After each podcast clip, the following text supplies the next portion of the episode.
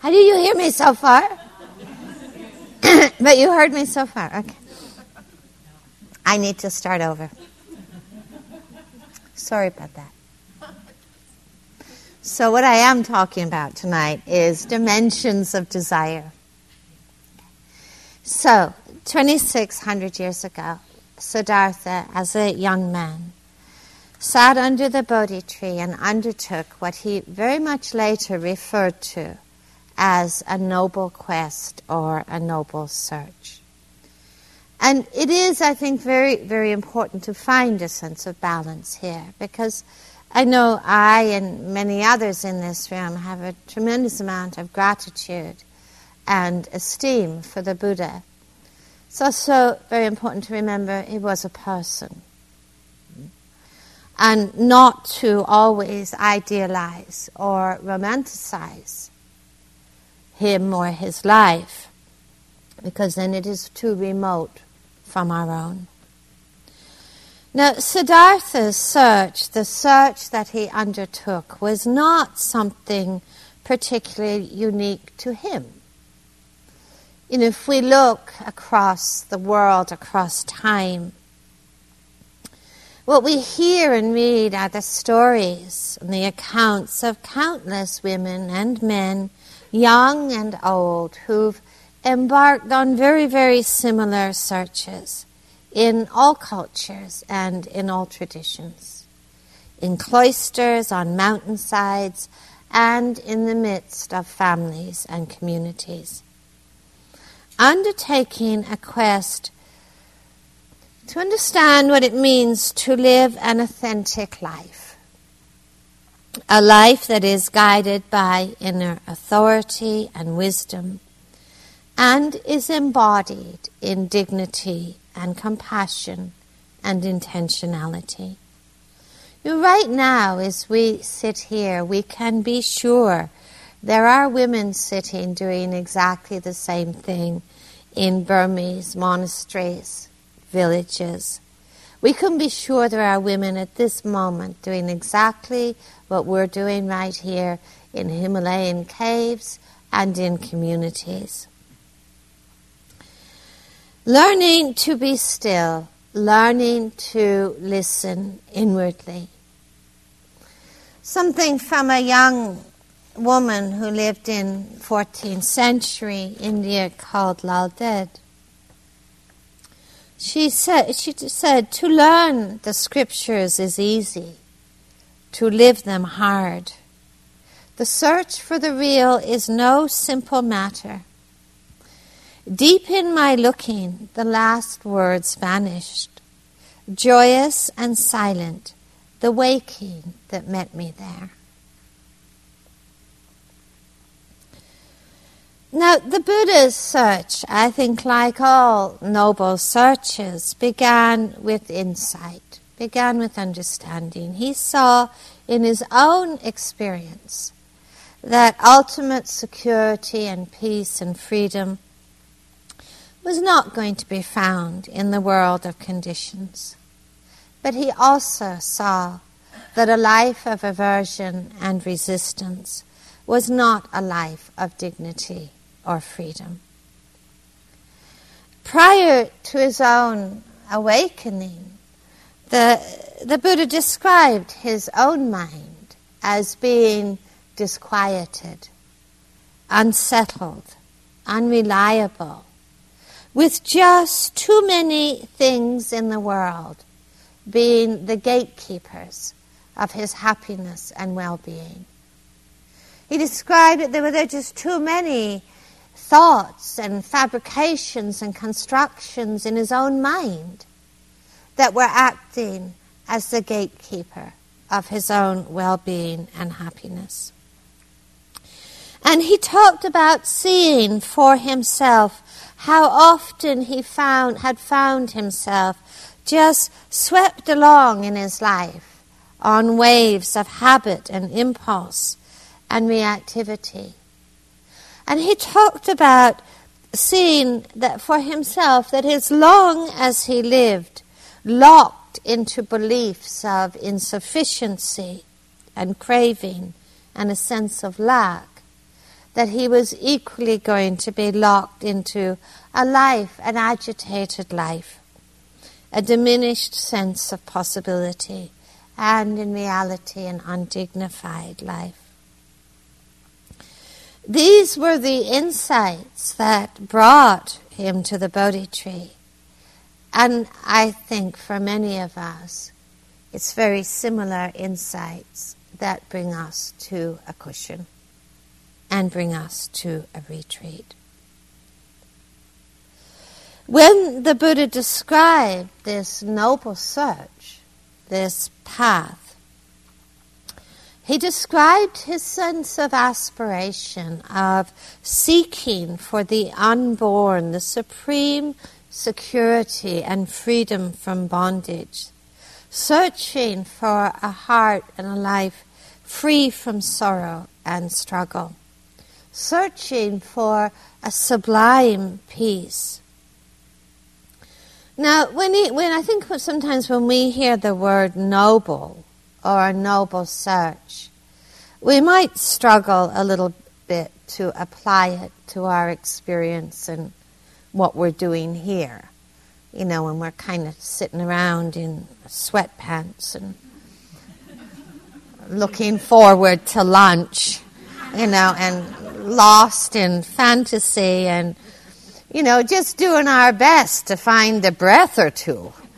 You know, it actually, we wouldn't always think about it as being that noble, you know, our, or noble feels a kind of slightly too dramatic, we might say, or slightly overstated sense of how we feel that we're doing here. Yet, by all accounts, Siddhartha did not sit under the Bodhi tree with just sublime thoughts gracing the world with boundless loving kindness. No, that's not what he sat with. By all accounts, he sat with fantasy. He sat with aversion. He sat with dullness and doubt and uncertainty. But he sat with them and he looked them in the eye, and he came to know they were not his true home. And he refused to participate in their dance. Now, the word noble is actually better to think of in a verb form as ennobling ennobling. And this is a much used word in this teaching and path.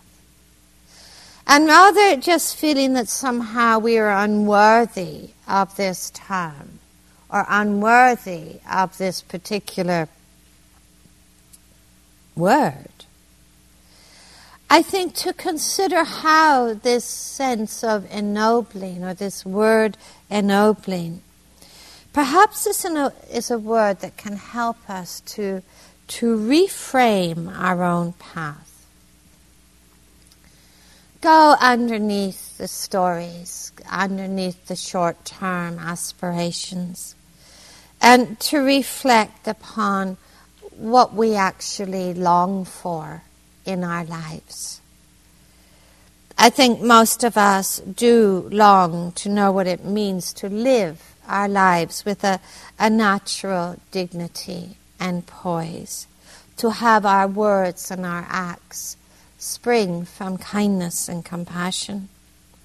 I think most of us do long. I think we are united in a longing to be free from fear. And do, not, do we not long to find in ourselves, the, uh, in our own hearts, the root and the source of an unshakable peace and freedom, and truly, actually, to be the gatekeeper of our own hearts and the gatekeeper of our own happiness. And to know then how to live in harmony with others. Do we not find ourselves longing to find inwardly the courage and the fearlessness that will allow us to meet this world with its ocean of pain and sorrow and struggle with wise action and with grace. The awakening that the Buddha described was not some necessarily some mystical entry into a transcendent domain where access was permitted only to a particular few with the right visa. It's not the US.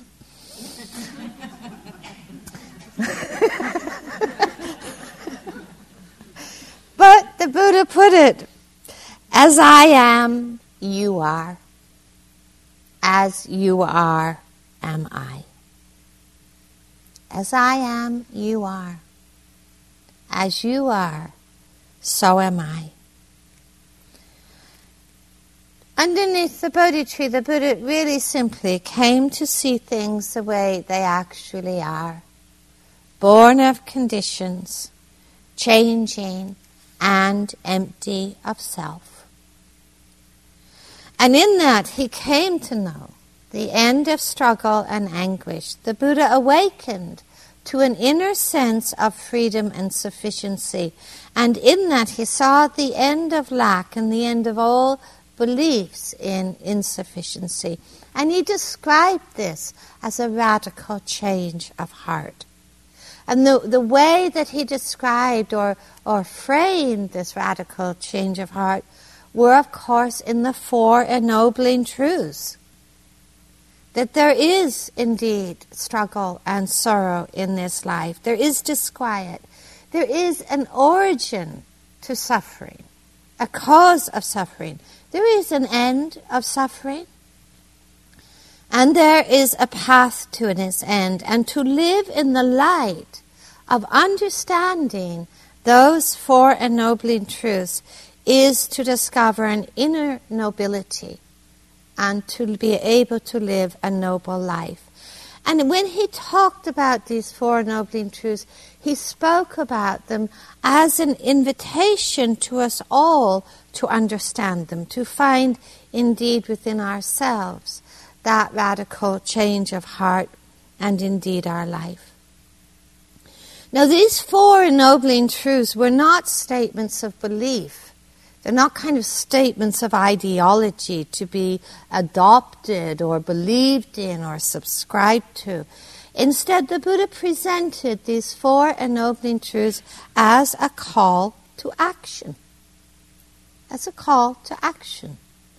He said suffering is to be understood.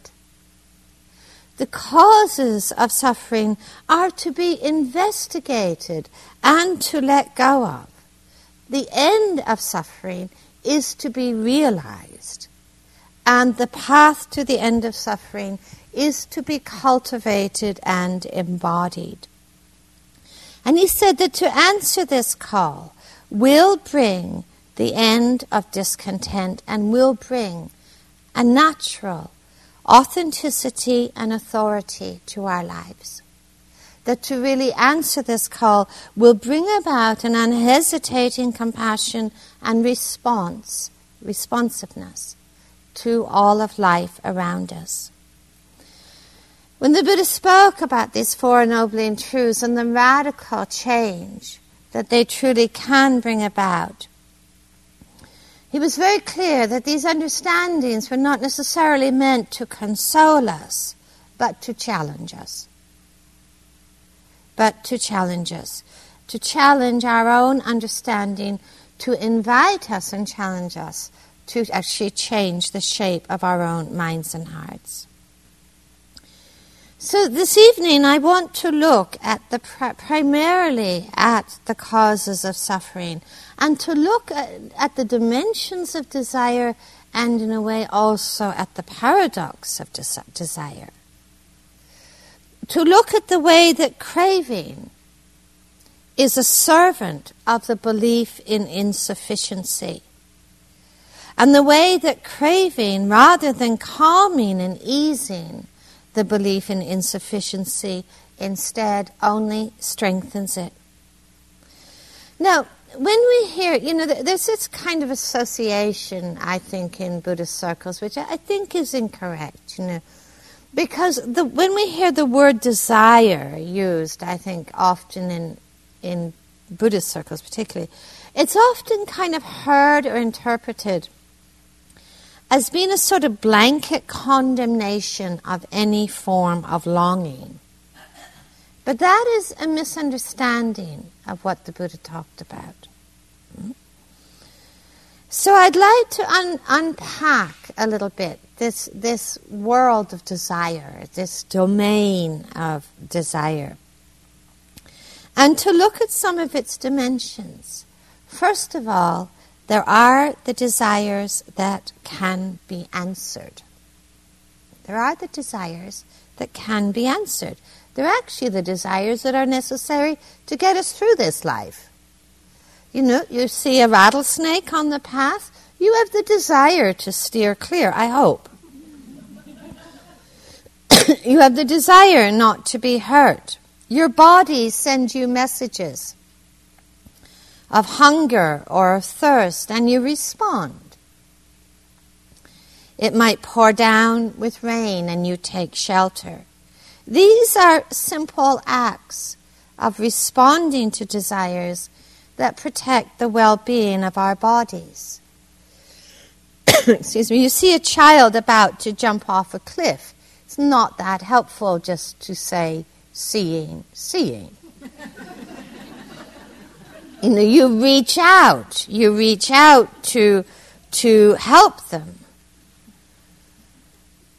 These are momentary desires that arise and pass. They're the fabric of caring for the body, they're the fabric of caring for life. And you notice this is the realm of desire, answerable, and it doesn't leave any residues in the mind, really, does it? I mean, you know, you take a drink of water, you don't need to go into a big story about, you know, if I was a better person, I wouldn't have taken that drink of water when I was thirsty. There's another realm of desire. The Pali word for this is chanda. These are the wholesome, or in Pali, kusala longings that are translated into action. Now, chanda is also a realm of desire, these wholesome longings that can be answered. They're the longings that bring, it, bring us here. The longings to know a great kindness and spaciousness and compassion. The longing for authenticity. The longing for connectedness and freedom from pain. These longings are not only part of a kind of spiritual quest, they are, of course, part and parcel of every great social and cultural revolution and change that has ever happened in our world.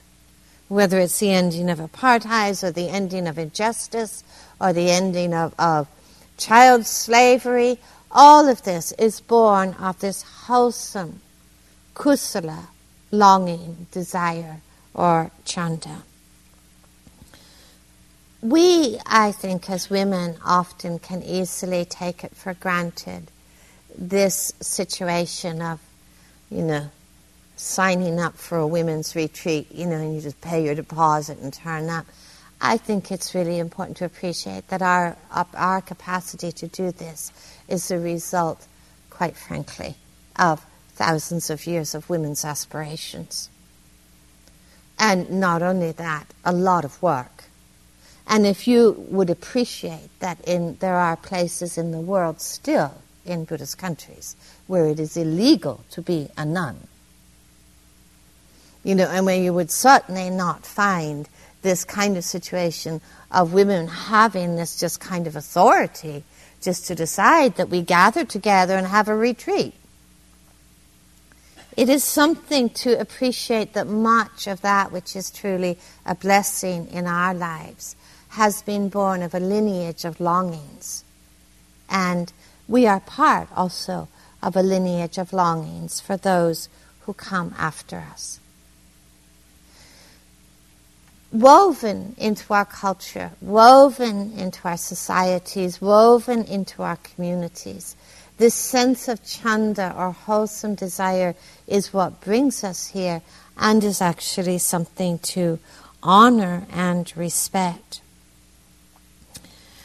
They ennoble our lives and they ennoble the lives of others. those noble, those, those noble longings in a way it's almost important to clarify them in our own hearts because they give shape and direction to our path. But it's also true that those longings, those very wholesome longings, can so easily get drowned out, can't they, by our daily preoccupations and our busyness, which actually can almost create a sense of amnesia in our lives. You know, of, you know, what is it all about?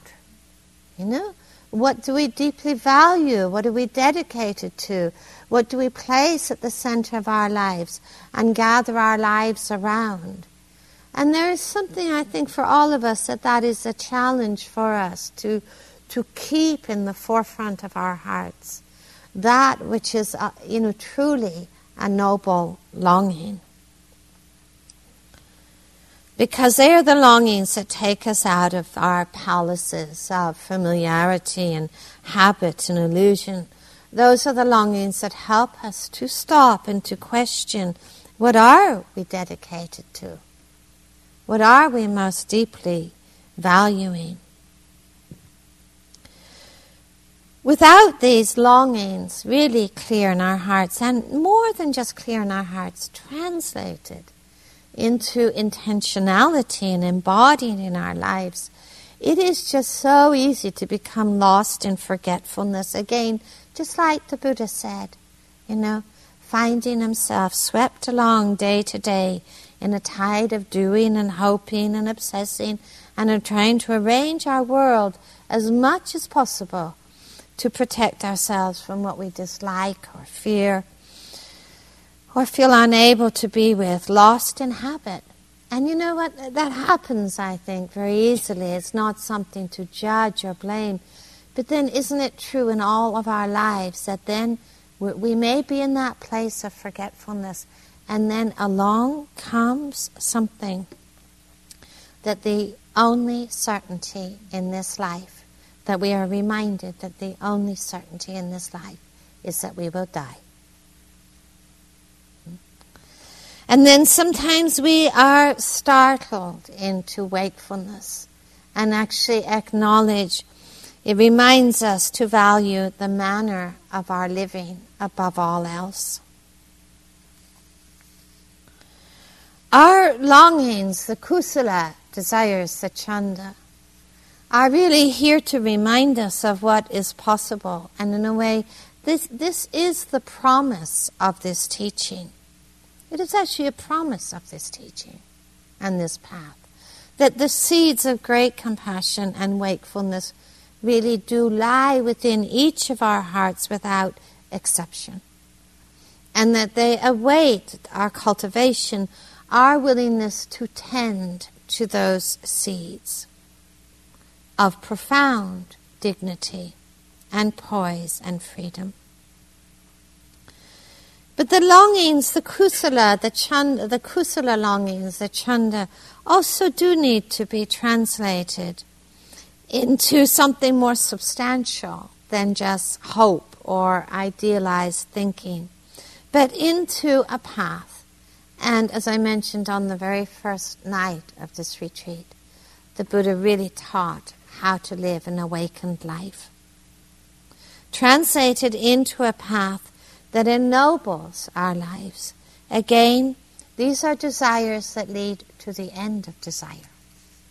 These are the desires that can be answered. One of the most much beloved early uh, texts of this of the of this teaching has this wonderful uh, couple of lines that I've I've really sort of taken to heart. I must say recently. It goes that all that we are now is a result of what we were. All that we will be tomorrow even the next moment, will, will be a result of all that we are now. I find that quite remarkable. All that we are now is a result of what we were.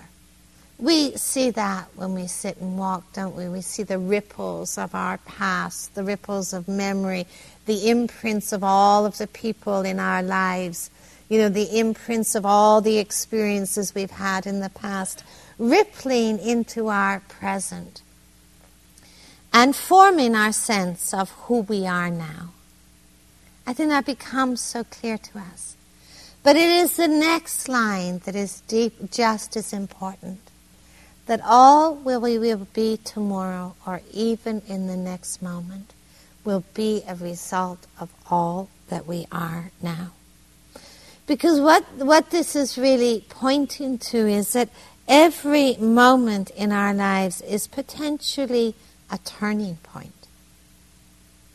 That every moment in our lives is potentially a moment of walking new pathways of freedom, of compassion, of kindness.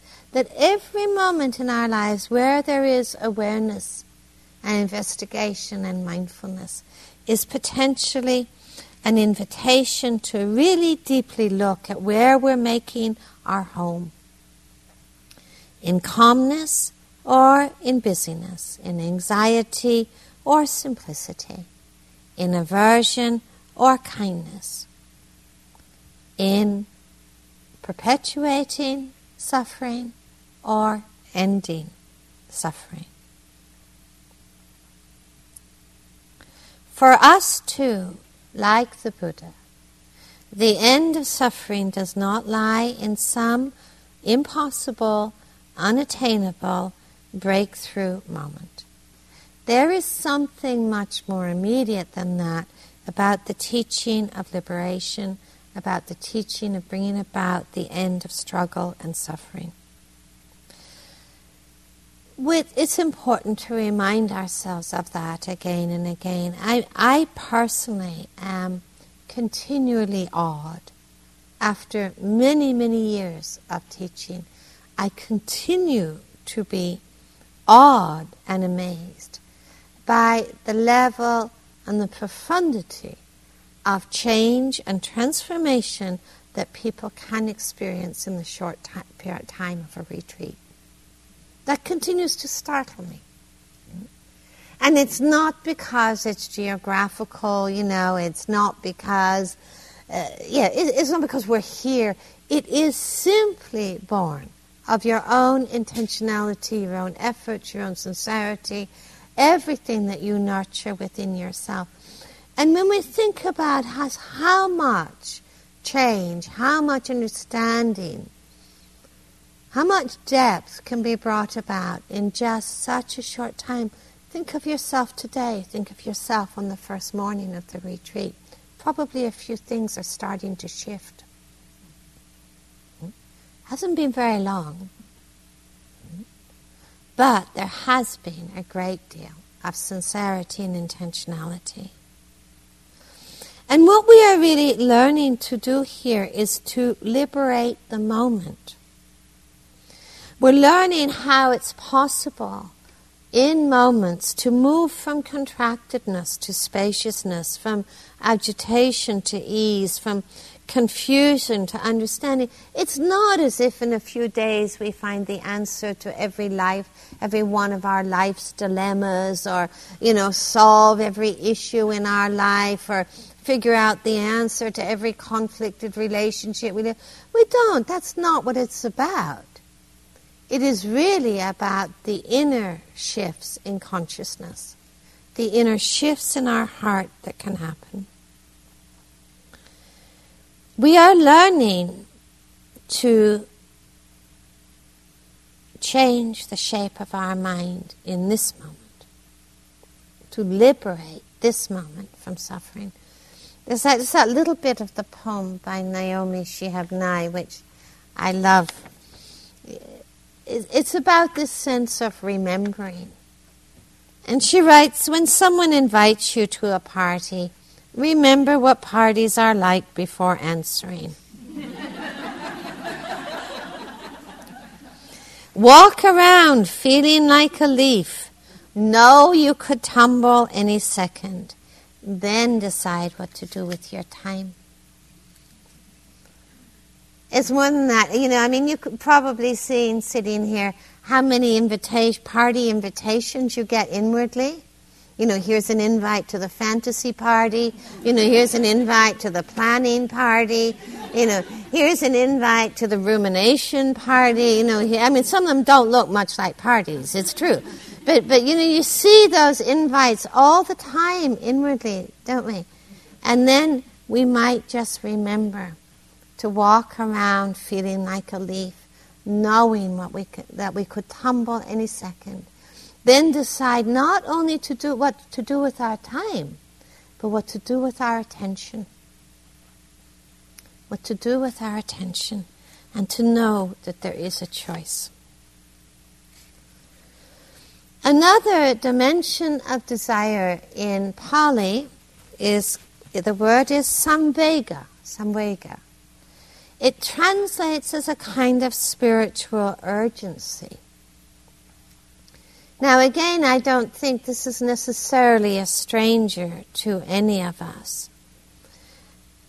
I'm sure all of us have had the moments when we might see a picture or an image of a child dying needlessly of hunger or poverty. And we really see, we really see, and our hearts are disturbed and they tremble. A person we love may become gravely ill, and unhesitatingly, at the forefront of our mind is the wish to reach out and to help and to heal. We are wholeheartedly present. In the times in our own lives when our worlds crumble through illness or loss or a breakdown of trust, these are not the moments we get lost in fantasy. These are the moments where we find, know how important it is to find the courage to be upright, to find refuge. Uh, Samvega is not about that this sense of spiritual urgency It's not about haste. It's not about intensity, but it is about the wholeheartedness of sincerity and commitment to compassion. Again, we know how easy it is. You know, we all have those moments of tremendous wakefulness in our lives, often brought to us by actually conditions that we suddenly realize are not in our control. And then it's easy to forget again, and we think, well, tomorrow's going to be a much better day to be awake. Mm-hmm. There's a, another little bit of a poem. It says, No past, no future, open mind, open heart, complete attention, no reservations.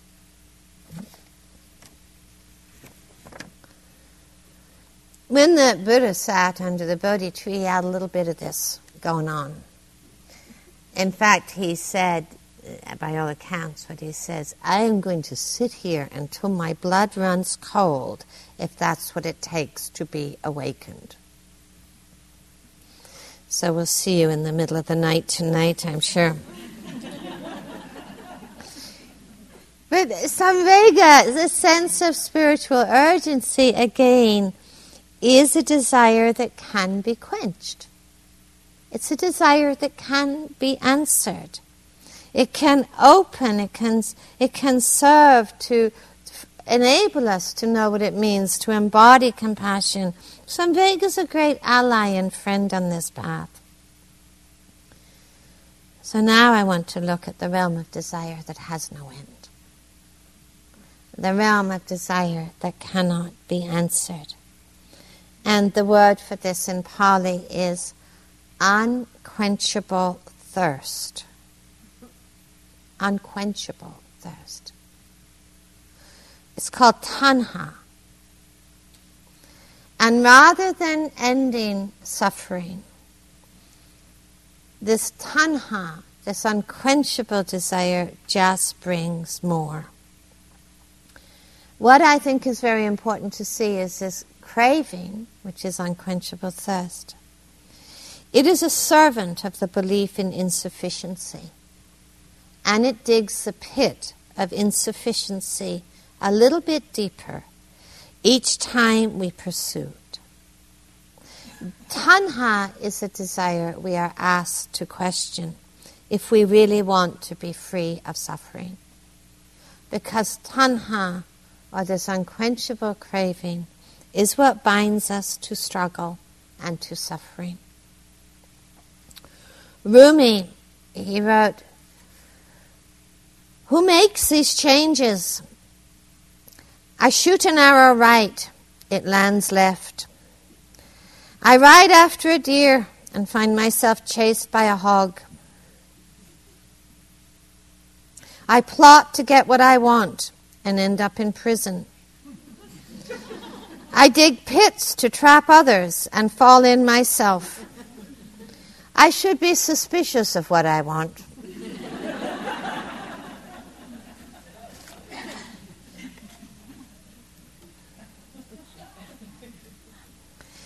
If we truly want to bring about the end of suffering, not just emotional and psychological suffering, but indeed the suffering in the world, craving does need to be understood and released.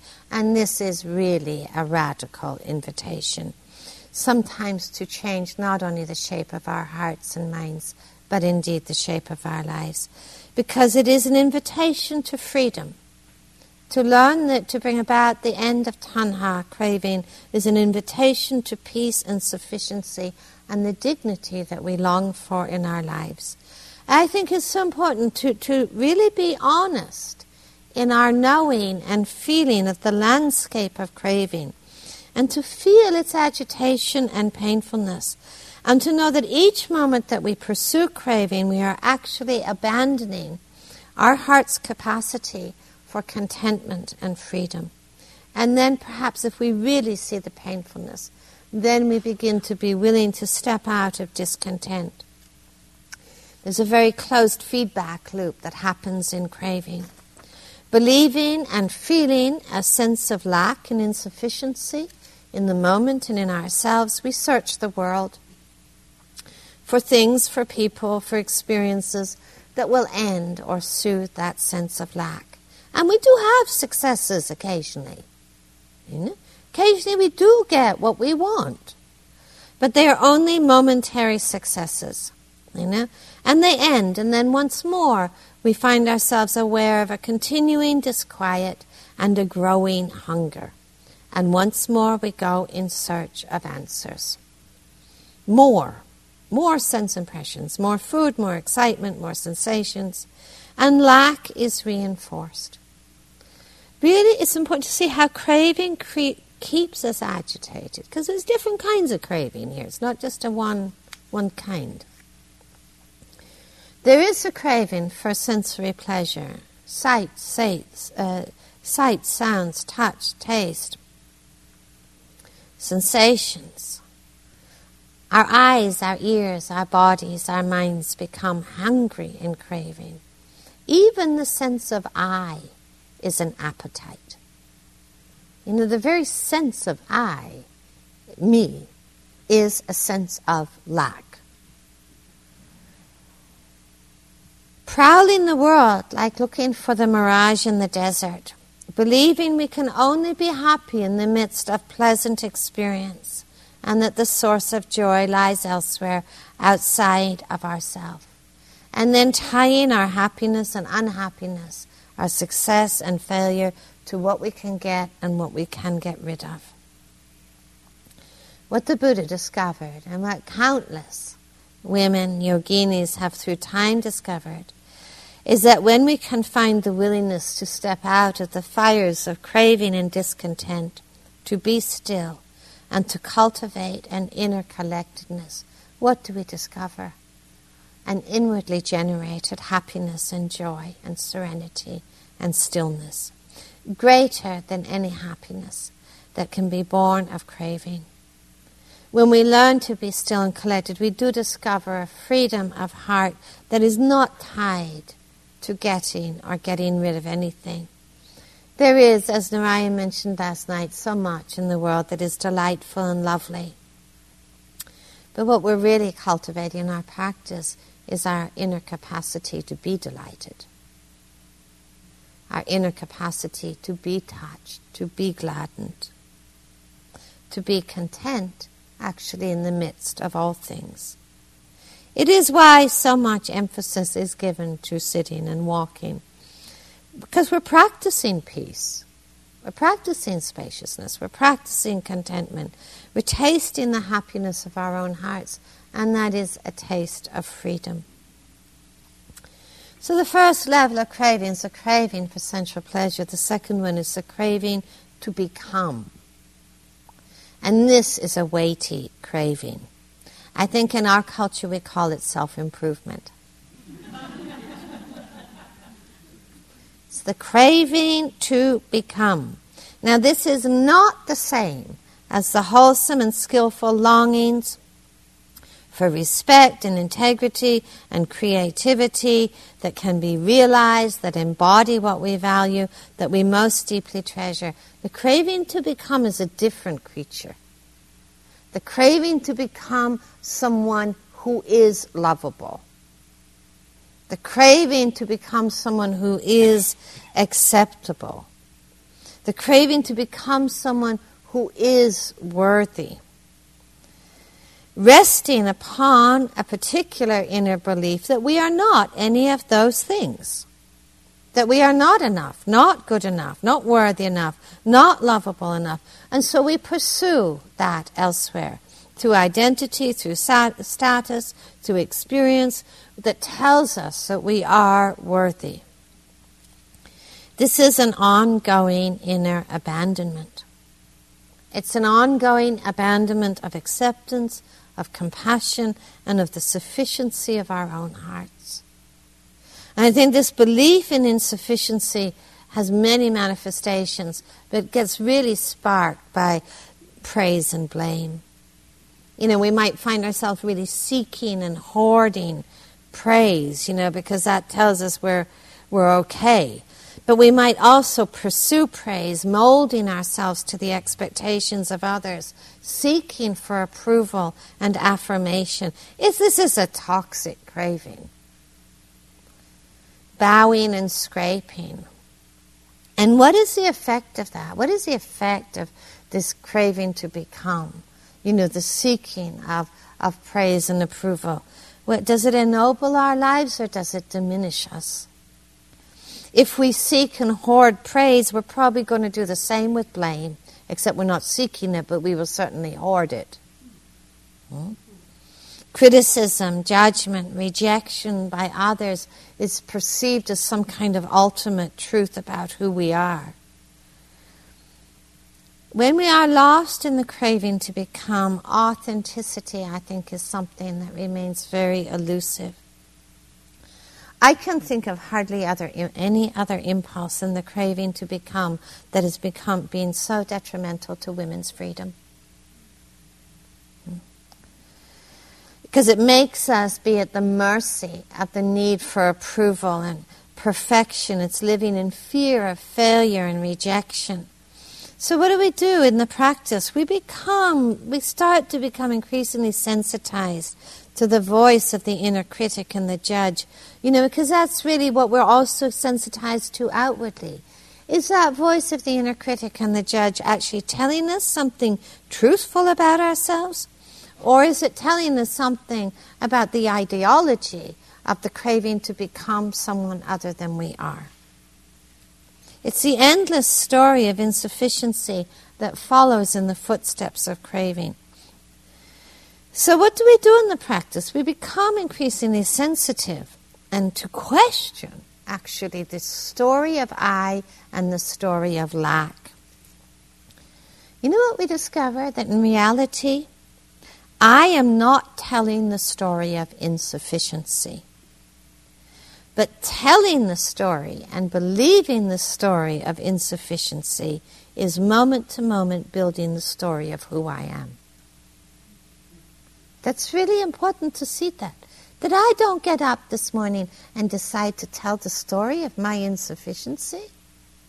But every time the thoughts arise in judgment, in criticism, in blame, in comparison, in evaluation, and I and I entertain those thoughts and I believe in those thoughts and I identify with those thoughts, those thoughts are building the story of an insufficient I. That's, that's so key to understand that. That the story is telling us who we are. We are not telling the story.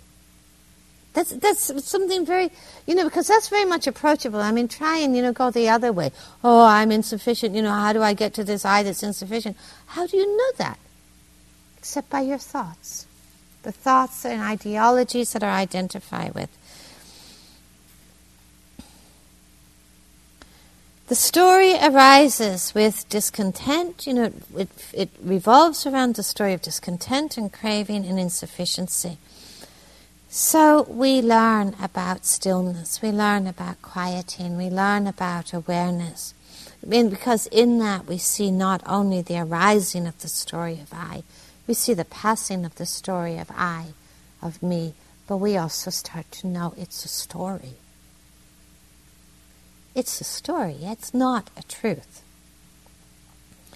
It's, inter- it's, it's, it's useful to see how much selfing and craving and clinging and agitation are all kind of the threads of the same cloth. And if we unravel one, any one of the threads, we start to unravel the whole of the cloth. And we start to unravel the whole of the cloth. The, cre- the creativity and the authenticity and the authority, the qualities that ennoble our life, are not born of craving or a perfect self. They're not born of gaining or attaining, but authenticity and inner authority are rediscovered in the coolness of stepping out of agitation and beliefs in insufficiency. The last of the cravings, sorry, this is going on a bit. The last of the cravings is a craving for non existence, a craving for non becoming. It's the third of these cravings that rob our lives of nobility and freedom. Now, this, you know, one part of this is aversion. On more moderate la- levels, we find this craving for non existence. In the, all the little moments of resistance and pushing away, the flickers of aversion that lead us to divorce ourselves from what is. Why? Because we fear that we cannot uh, embrace and accommodate discomfort we feel that we will be overwhelmed, annihilated. So we become protective and defensive. We also become agitated and judgmental and intolerant of ourselves. On a deeper level, this craving for non existence is a desire to disappear. It's a desire for invisibility. It's a desire to be, to annihilate ourselves. Sometimes it just takes a form of seeking numbness to not feel what we are experiencing. Sometimes it's much more agitated in, in rage and blame. So, again, what are we doing in the practice? We're not judging craving, that's another kind of craving. We are learning to be alive and upright in our own being, to cultivate and nurture our own capacities for acceptance and kindness and compassion, seeking the end of suffering moment to moment, finding and learning the lessons of courage. We are almost reteaching our hearts their loveliness. Hmm? We're reteaching our hearts their loveliness. It's almost as if we are re educating our hearts, hmm? reteaching our hearts. Learning to find the courage to face the winds of the difficult with equanimity, including all things.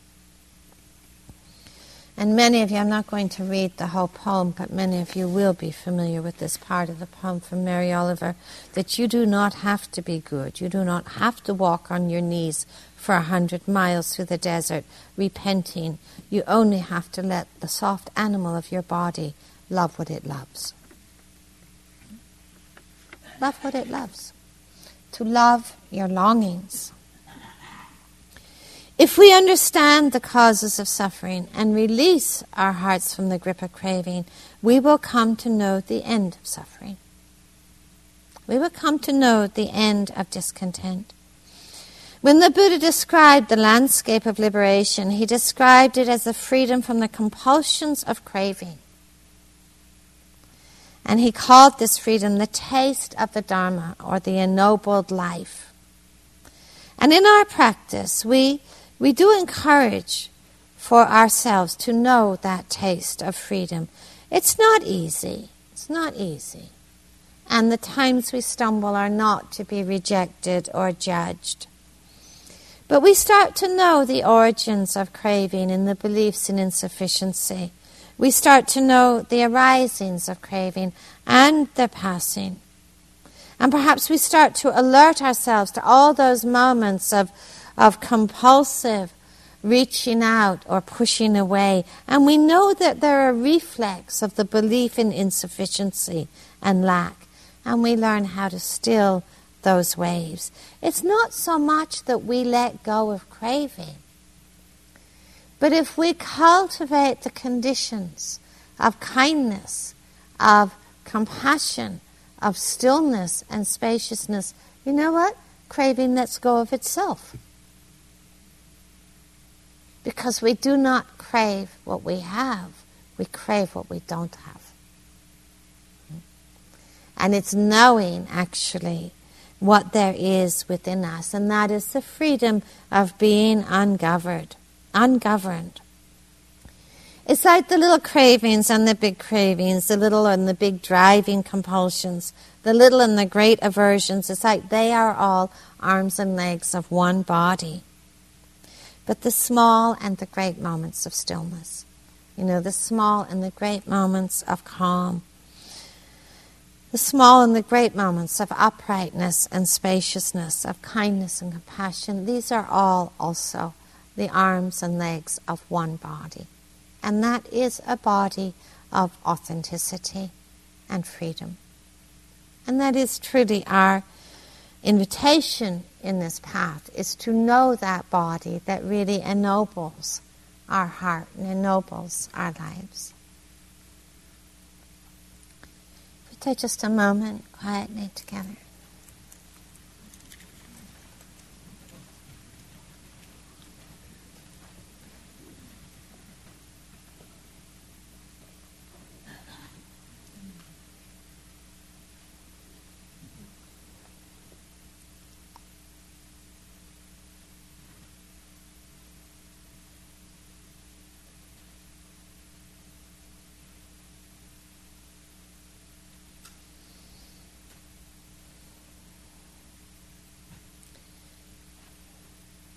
May all beings rest in sufficiency.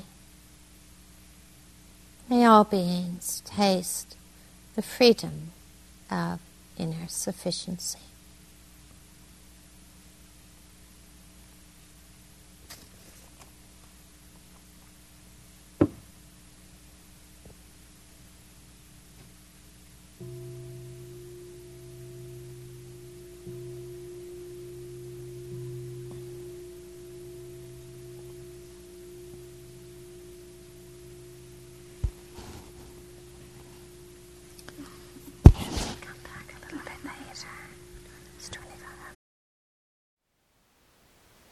Thank you for listening. To learn how you can support the teachers and Dharma Seed, please visit dharmaseed.org slash donate.